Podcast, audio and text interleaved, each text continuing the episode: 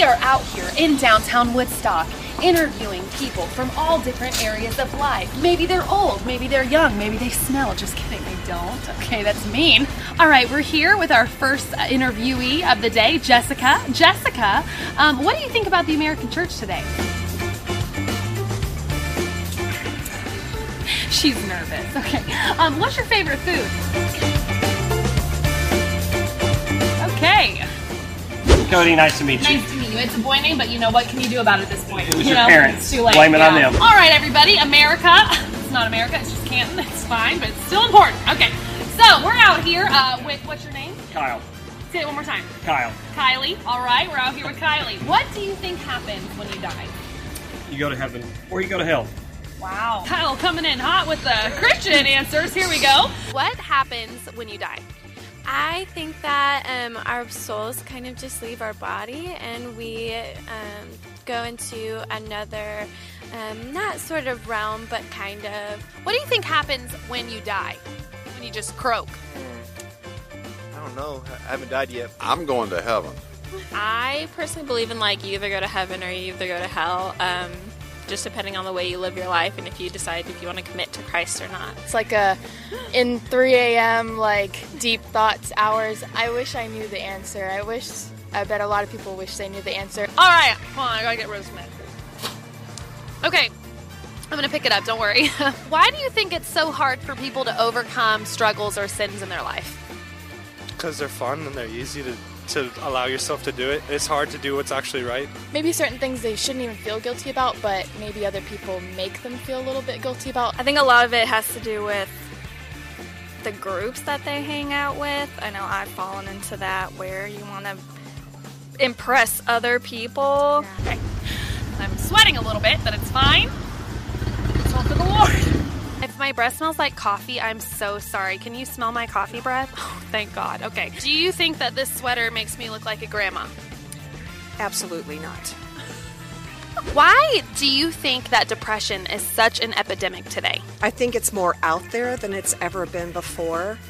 And um, unfortunately, it's more with our kids. It's like a thing. I think it's very easy for people to feel kind of trapped in their own self. I think it comes down to the person being lonely. They they get isolated and they like get stuck in their thoughts. Would you give me a piggyback ride right now? Sure. Straight. You? Yes. this is conversations, people.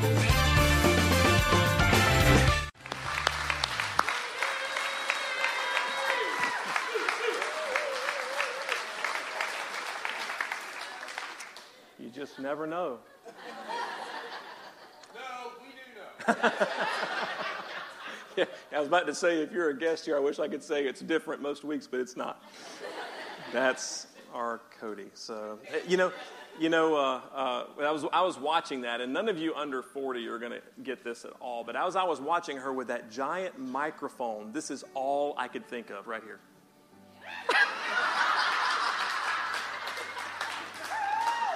How many know who that is? oh, Bob, with his long, giant microphone. I love it. I love it. Good job, Pastor Cody. That's really good.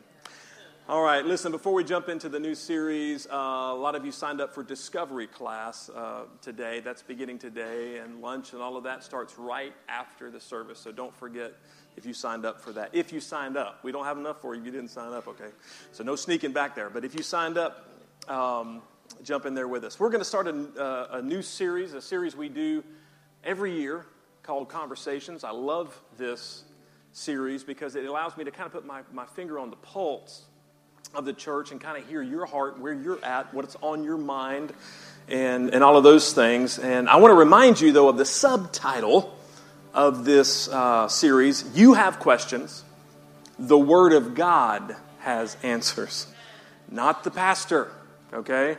The Word of God has, I'm just a guy, I'm just a man, like, you know, and I'm no different than you. I don't claim to have any kind of final authority on anything because of my title. Um, but I know who does. I know who does. And so as I navigate these conversations over the next three weeks, uh, rest assured I'm going to be relying on our roadmap to life and not my opinion, not my. Uh, I mean, there is going to be some opinion there because some of this is gray area stuff, but I'm going to tell you when it's my opinion and when it's thus saith the Lord. Because I know it's not popular, even in church, but the Word of God is our authority. That we can stand on it, never changes, and we can stand on it and go to it for life's most difficult questions. And even when the answer is not what we want, peace, the peace of God can come from that like nothing else. And if you are a regular here, you're wondering, why is Pastor sitting at a table? I'm wondering the same thing right now. But the, the series is called Conversations.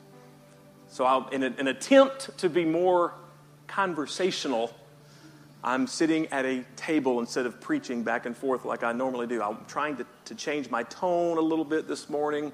This is an experiment. It may not be this way next week. We'll see how it goes because I, I love to preach, but I'm trying to be a little less preachy and a little more conversational. So we'll see how that goes. Let's pray. Father, we love you today.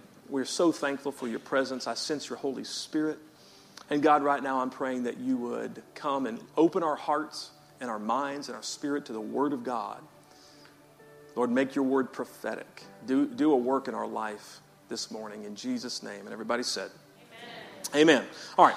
So let me address this first. We got a ton of questions, which is awesome. It's wonderful that we got so many questions, but if I were to hit every single one of them, we'd be here until like the end of 2019. So we can't do that. If you sent in a question that was a little more personal, a little more specific, it wasn't general, probably not going to hit that. But if you look on the screen, I'm going to put a, a, an email address up there, right there, right there. Okay.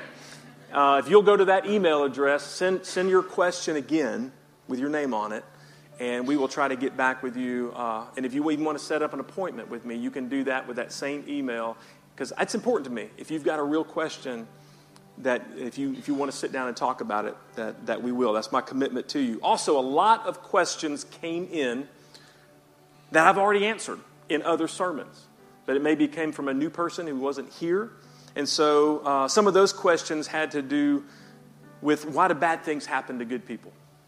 Um, in theology world, that's the problem of evil.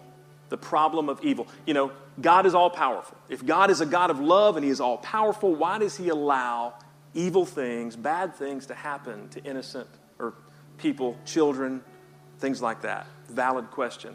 But I have already answered that. Also, uh, a group of questions came in about, again, about women in leadership, church leadership, pastoring, preaching, teaching, things like that. I addressed that last year in the same thing. And so, and then one more questions, uh, several questions about homosexuality.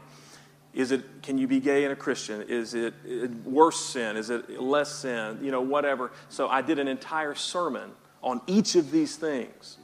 And we will give you the link. If you'll email, we'll give you the link to that and we'll give you the manuscript so that you can study that.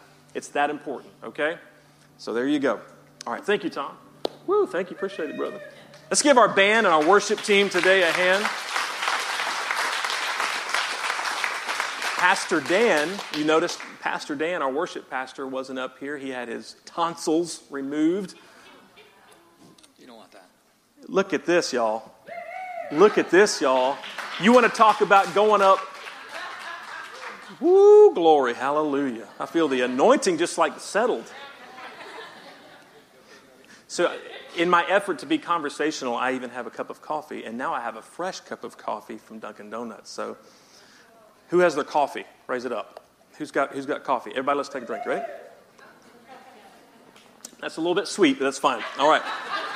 He doesn't know me that well. Okay. wow. No sugar in my coffee from now on. That's fine. All right, so let's jump into. We got four new questions that we're going to hit today, and some of these are really, really difficult. I'll just warn you ahead of time. And I even thought about pushing them to the end, just kind of pushing these off to the end of the series. But you guys know me if you've been around here. We're all just going to do a cannonball into the deep end this morning and just jump right into them. Um, now, I can't take too much time with each question because we're going to do four of them. So it's going to kind of be rapid fire. It's going to be kind of like drinking water from a fire hose. So just get ready, kind of keep up. And here's, here's what I want. If one of these questions speaks to you, jumps out to you, go home, open the Word of God, and dig in a little more for yourself. I hope to inspire some of you to do that. So st- take notes, stay engaged, and here we go. First question What makes it so hard to stop reoccurring sins? What makes it so hard to stop reoccurring sins? Now, in the video, Pastor Cody kind of talked about this, and we got a bunch of different answers. One of those uh, answers was one girl said, You know what? Why are you, anybody making you feel guilty? You can do whatever you want. There is no sin. That's basically what she was saying. You, people are making you feel guilty over something you shouldn't even feel guilty over because you could decide for yourself what is wrong. Another girl said something very good. She's like, I think it has a lot to do with who we hang out with. Amen? If you are struggling with alcohol, it's probably not a good idea to hang out with a drunk and go to a bar. Just saying. And, you know, whatever, you fill in the blank. Now, I am going to throw just a couple of things out here. Just a couple of, it's not exhaustive, just a couple of thoughts. We're talking about what makes it so hard to stop recurring sins. Number one, we're focused on it. We're focused on it. We think about it all the time. We become obsessed with it. Come on, if you're on a diet and you're thinking only about donuts, what's going to happen? You're eventually going to get a donut.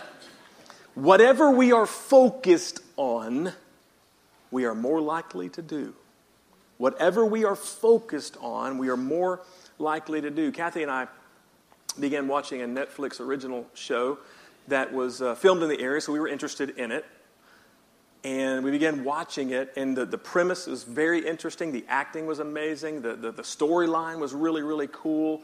But man, we started watching it, and it was like the language was terrible. The scenes were terrible. And, and it's like, all right, maybe they just like going for shock and awe here right at the beginning of this thing. You know, shock and awe, they're going to they're to taper it off a little bit as it goes into it.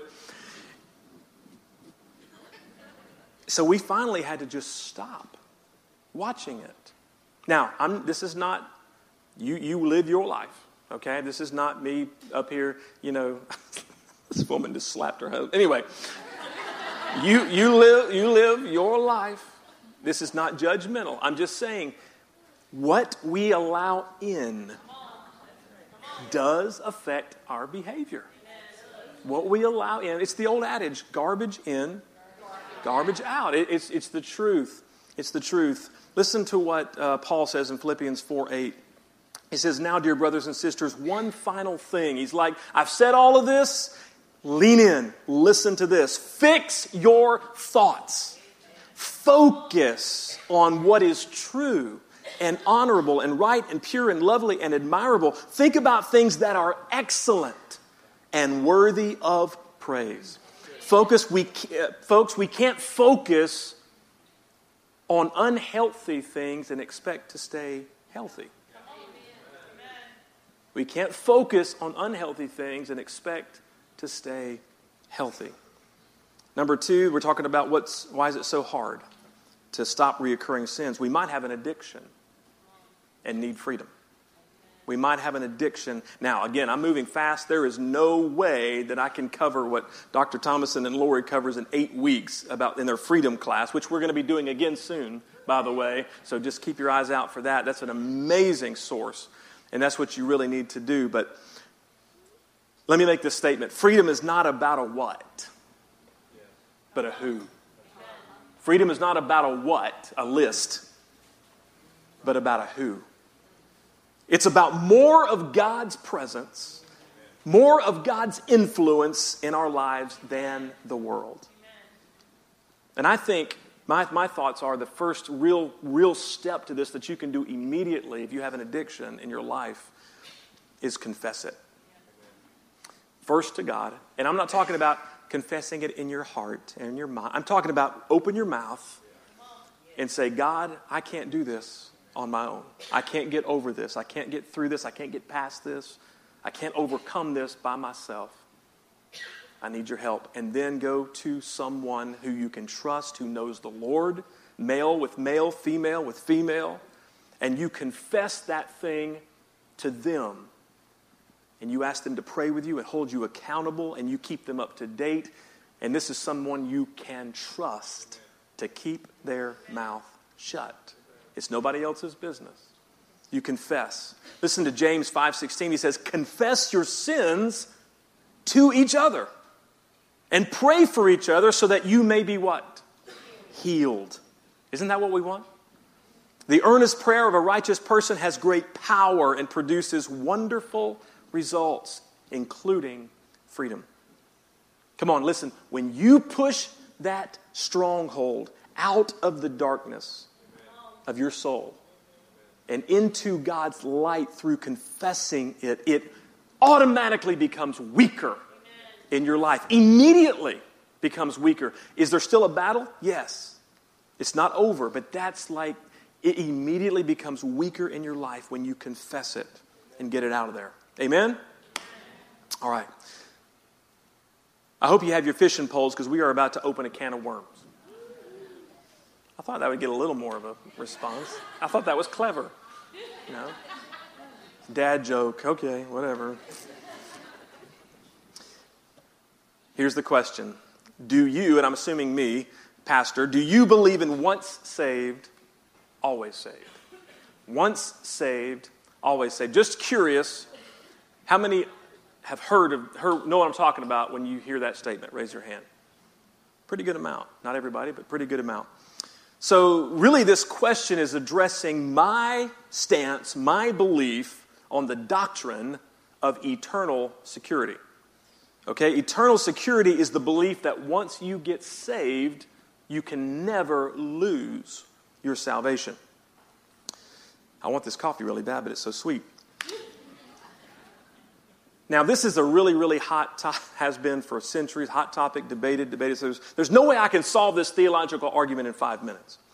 But the question isn't about the theological argument, the question is my belief as your pastor. And so I can do that based on my studies of Scripture. Okay? Let me tell you and be clear. This is one of those areas that's gr- a little bit gray, and this is my opinion based on my studies of Scripture. Paul says some things you have to work out with fear and trembling. Fear and trembling. If you disagree with me, this is not one of those things you need to be like, I can't stay at that church. I'm, come on. I'm just throwing that out there. Here's my thoughts. I think you're going to find this hard to disagree with, though, the way my, my angle. If a person makes a confession of faith, they come to an altar, they say a prayer, sign a card, whatever, but there is no transformation. There is no change of heart. There is no fruit of, of salvation, no evidence of salvation. My belief is there was never conversion to begin with. The person wasn't saved to begin with in the first place. Listen to the words of Christ in Matthew 7 19. So every tree that does not produce good fruit is chopped down and thrown into the fire. Yes, just as you can identify a tree by its fruit, so you can identify people by their actions. Notice he didn't say judge people, he said identify people. God is the judge. Identify people by their actions. Listen to what he says. It's very sobering in verse 21. Not everyone who calls out to me, Lord, Lord, will enter the kingdom of heaven. Only those who actually do, everybody say do, do. who do the will of my Father in heaven will enter. James, the brother of Jesus, in his epistle, his book, he says faith without works, faith without evidence, without obedience is what? Dead. He's literally, in the original language, the original Greek, he's literally saying your Christianity is like a corpse. No power, no life. Now, Pastor, you're, you're, you're, in danger of preaching a works gospel here, right? Everybody listen. I don't want you to misquote me. We are saved by grace through faith in Jesus Christ alone. Somebody give him praise. You cannot save yourself. I cannot save myself. Jesus is the atonement, the Lamb of God we sang about. But our works are proof that we are saved. Let me say it again. We are saved by grace through faith in Christ. but our works, our fruit, our evidence, our proof that we have been saved. Is that sinking in? Does that make sense? All right, but now let's go to the other side of the coin because I have a feeling this, this question perhaps came from a place of fear. Or, God forbid, it came from a place to find out how far somebody could go before they lost their salvation. How far to the edge of the world can I get before I lose it? I hope that wasn't the motive behind this, but it could have been. Let's go to the other side of the coin. Listen now, this is good news. If you have turned over your life to Christ and you are following Him and you are going after Him and your relationship is getting stronger with Him each day, your Christianity, your salvation is not fragile. It's not fragile. I want you to hear me. Look at the screen. You don't lose your salvation every time you fail. Aren't you thankful? Aren't you thankful? That's good news. But if you want your relationship to stay strong with Christ, is it everybody in that boat? I hope. We want our relationship with Christ to the strongest relationship in our lives. If you want that, it's important that when we do sin, we confess that sin, we repent of that sin, and we turn away from it. We get up out of the dirt and we go on with Christ. We move on with Christ. We don't need to get saved over and over again. But instead, we maintain a strong relationship with Christ, always growing, always serving, always helping others. And when we sin, we turn quickly and repent and move on with Christ. 1 John 1 and 9 is a verse that I memorized a long time ago. It says, If we confess our sins, He is faithful and just to forgive us of our sins and cleanse us from all unrighteousness. Guess what? This wasn't written to the world. This wasn't written to non Christians. This was written to believers. So that tells me when I mess up, when I miss the mark and I fall short and I sin, I have an, I know I couldn't do this. I have an advocate with the Father. Uh, come on, I have an advocate with the Father who will stand and who will plead my case on behalf of Come on, somebody. We can confess our sin because He is faithful. He died for our sin, and we can turn from it and be forgiven. Give Him praise if you believe that. Come on.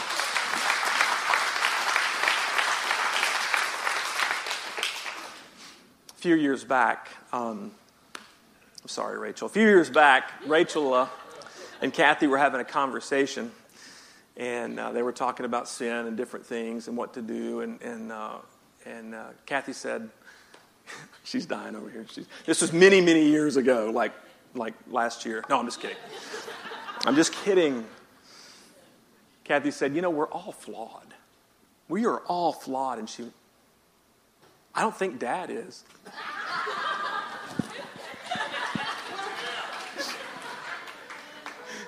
I wish I could have seen Kathy's face.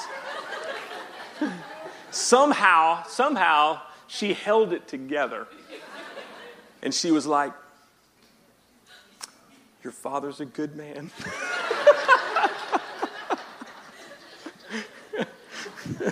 Praise the name of the bit.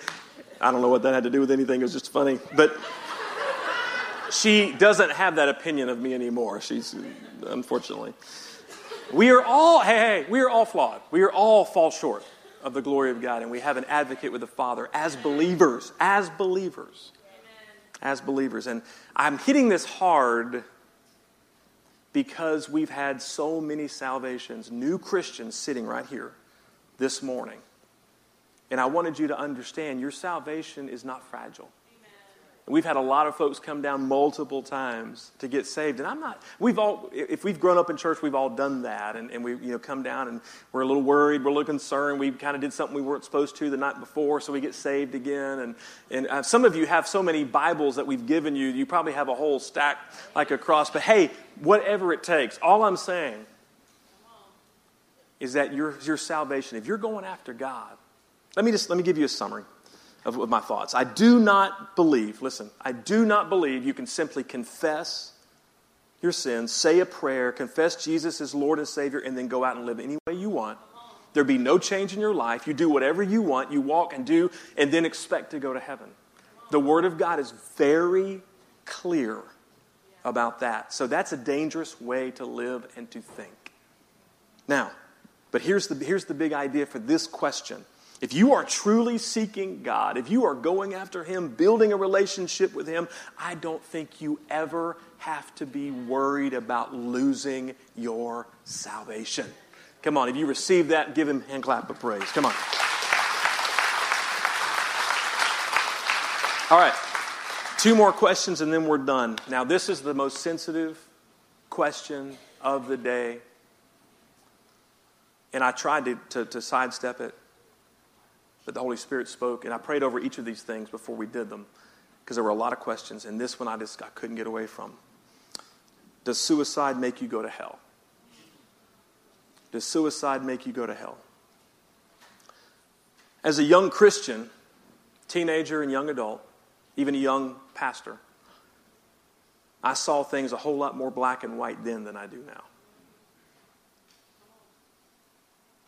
Because I thought I knew everything. I know none of you were that way, and none of you young people are that way, but come on, y'all. I'm trying to line up a little bit. And at times, I was very dogmatic and even legalistic. And this is one of those areas that looking back, I was quite harsh and I think very ignorant.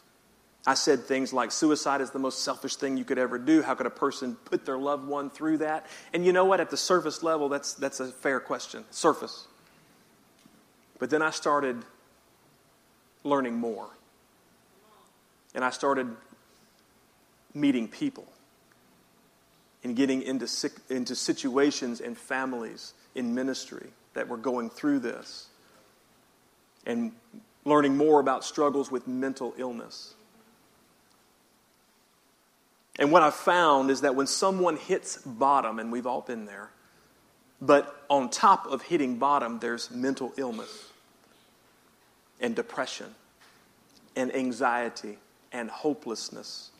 That combination creates a perfect storm of hopelessness that, that few of us can even fathom. That individual, listen, isn't thinking about anything except relief. Think about a, someone in a torture chamber being tortured. They are in excruciating pain, and eventually that person is not thinking about living, but just dying and it being over. Just stop the pain. All right, so here's the deal for me, I withhold my judgment of that person and that act and where they're going to go after they die because I am not the judge. God is. And only God can see the heart of a man or woman. Because I know of several cases through my 23, 4 years of ministry, I know of several cases where the person who did this actually did profess to be a Christian and actually did have good fruit in their life. Recently, a pastor. So I withhold my judgment because, again, I am not the judge. But listen, I want every eye on me right here, every single eye. If you are here and suicide is a temptation, you think it's an option, please reach out for help. Please.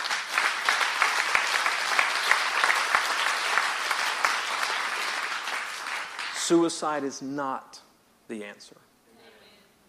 It may seem like the only way out, but it is not. It is a permanent solution to a temporary problem. And once you make that decision, there is no going back. And to be honest, there are so many loved ones that want to help you through it and will be heartbroken in that situation. Please reach out. No matter what, no matter how dark it is, you're here this morning. You're here this morning. God has brought you here this morning for a reason. Amen. Our final question Do Christians immediately go to heaven when they die? Do Christians immediately, this was another one on the video and a lot of different ideas and thoughts here, but we're talking specifically about Christians. Do they immediately go to heaven when they die? Quick answer yes. Let's bow for prayer. No, I'm just kidding. I'll explain. I'm, I'm to. Sorry, I can't help it. I'll explain that in a second with some scripture, but I want to first say this. I always am I'm very careful when teaching about something like heaven or hell or prophecy or end times or anything and coming across like I know it all because I don't. Or like I have it all figured out. And I'm also very nervous to listen to a preacher who thinks they do, who can just go, it's going to be exactly like this. I'm sorry, that makes me really nervous. I love what the old theologian Reinhold Niebuhr says. He says, It's unwise. Everybody say unwise. It's unwise for Christians to claim a knowledge of either the furniture of heaven or the temperature of hell. In other words, I love that. In other words, we can't know every detail about this stuff. We can't know, we can't cross every T and dot every I when it comes to these things. There is some mystery there. But the Word of God does make one thing perfectly clear that after death, we will go one to two places heaven or hell, and that arrival will be immediate. Now, here, when it comes to heaven, here's where it gets a little bit tricky, and I'm going to put this on the screen because I don't want you to misquote me, okay? Look at the screen. The heaven where Jesus is right now is where we would go if we died in this moment. But it is not the same heaven where we will spend eternity. The heaven where Jesus is right now, if we were to die right now in Christ, we would go there immediately, our spirit. But that is not where we will spend eternity. Now, some theologians call this heaven that exists right now, get this, present heaven. How creative is that? Present heaven. Paul uh, I'm sorry, yeah, Paul calls it in, in 2 Corinthians 12, 2, he calls it the third heaven. In Luke 23, 43, Jesus calls it paradise. When speaking to the thief on the cross, he says, Today, today you will be with me in paradise. When we die in Christ, it's my belief based on Scripture that our spirit is immediately ushered into this present heaven with Christ. We don't go into a soul sleep waiting on the resurrection. We don't go somewhere else. We are not reborn into another body to see if we can do it better this time around. Somebody praise God for that. Woo! If we are, if we know Jesus, we are immediately with him. Here's some scripture to back that up. Acts 7:59. As they stoned him, Stephen prayed, "Lord Jesus, receive my spirit." Stephen was about to die. He knew he was about to die, but he also knew he was about to be in the presence of Jesus. Paul says in Philippians 1:23, I'm torn between these two desires. I long to go be with. Everybody say with. To be with Christ, which would be far better for me. But for your sakes, it's better that I continue to live. Well, how was Paul going to go be with Christ? He had to die through execution, whatever the situation, he was going to die. And he knew as soon as he died, he would be with Christ. And of course, he preferred that, as we do, to this world, but he knew it was better at that moment for him to live on. Now, this is my favorite 2 Corinthians 5 8. We are confident. We are confident, well pleased, rather to be absent from the body is to be present with the Lord. Absent with the body present with the Lord. There is no in between, there is no waiting, there is no sleeping. If we are in Christ and we are absent from the body through death, we will be present with Jesus. I hope that gives you a little bit of hope this morning. Does it? All right. All right, so that's the present heaven. Where will we spend eternity? Jesus says in John 14, I go to prepare a place for you. We get a little clearer picture in Revelation 21, and this one excites me. If you don't get excited with this, something is wrong. Revelation 21 says, Then I saw a new heaven. Everybody say, New heaven. Then I saw a new heaven and a new earth, for the old heaven, the present heaven, and the old earth had disappeared, and the sea was also gone. And I saw the holy city, the New Jerusalem, coming down from God out of heaven like a bride beautifully dressed for her husband. Verse 3 I heard a loud shout from the throne saying, Look, God's home is now among his people. He will live with them, and they will be his people. God himself will be with them. He will wipe away every tear from their eyes, and there will be no death or sorrow or crying or pain. It will all be gone forever. And you know what I say? Even so, Lord, come quickly. Somebody give God praise. Come on. Hallelujah.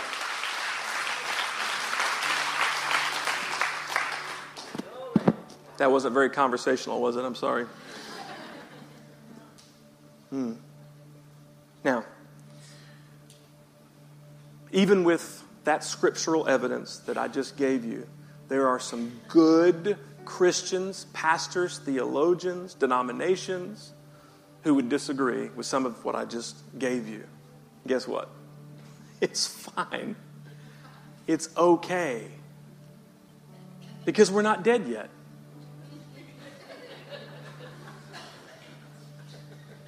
Jesus hasn't come back yet. God didn't give us the exact details. I think there is room for dialogue and conjecture, but here, I want you to hear me, hear me, hear me. The gospel is not about where heaven is or what it looks like. The gospel is about how we can spend eternity with Jesus Christ forever. Come on. Paradise present heaven, third heaven, new heaven. I don't care what heaven it is, as long as Jesus is there with me. Come on, somebody. as long as Jesus is there, I'm good. I'm good. And you're good. That's all we want. That's all we want. It may work out just like I taught right there. There may be some twists and turns. The, the deal is, if we know Christ, we're going to be all right. And we're going to be with Him forever. Forever. That is the hope that we have. No matter what is happening in your life, no matter what is going on with your kids, no matter what is happening in your finances, no matter what is happening on your job or what issues you are facing, we have the hope of glory. We have the hope of Christ in us. And we need to share that hope with others. We need to live that hope and allow that hope to permeate and come through every pore of our body to those that we love and those that we work with and those that we go to school with. We have the gospel in our heart and in our life. And it will be all right. Would you stand with me?